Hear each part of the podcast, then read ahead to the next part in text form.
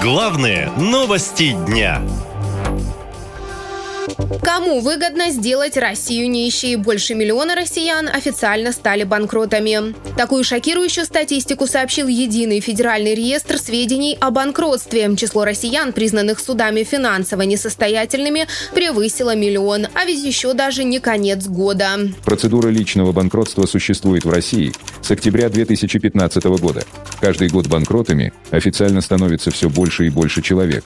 Ежемесячная цифра сейчас 26-30 тысяч. Все дело в сложной экономической ситуации в стране. Люди не успели отойти от пандемии, как началась спецоперация, поясняет эксперт по правам заемщиков Михаил Алексеев. С учетом непростой финансово-экономической ситуации, роста уровня закредитованности в целом и количества заемщиков с большим уровнем долговой нагрузки, а соответственно и просрочки, в ближайший год два спрос на процедуру банкротства будет продолжать расти. Проще говоря, люди не могут заплатить по долгам и кредитам.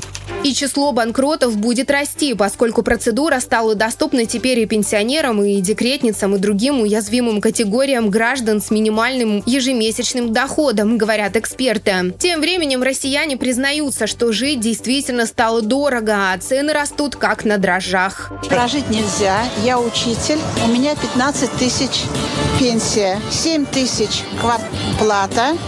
На остальное не проживешь. Народ виноват, потому что терпит все это издевательство, когда из нищих делают более нищих, а из богатых делают мега богатых. Ну, обычные продукты питания стали немного дороже. Обычные молоко, масло, хлеб. На все потихонечку цены поднялись, безусловно, да. Все же ходим в магазин.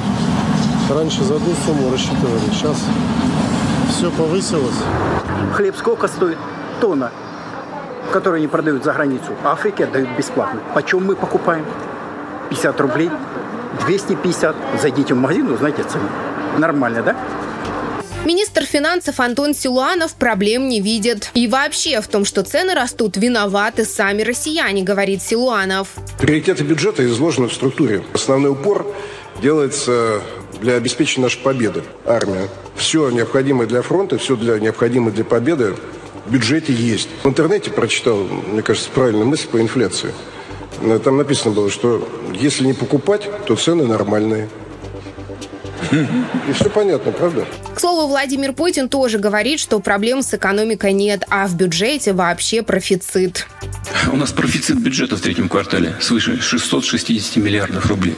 Это вполне здоровый бюджет и здоровая экономика.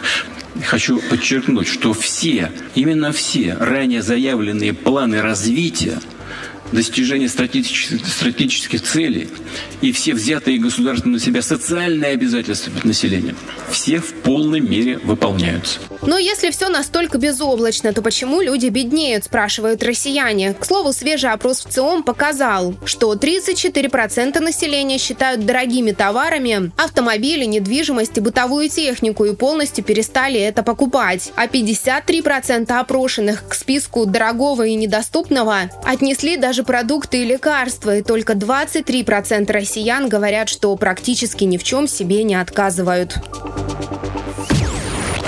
Наша лента. Веселим, сообщаем, удивляем.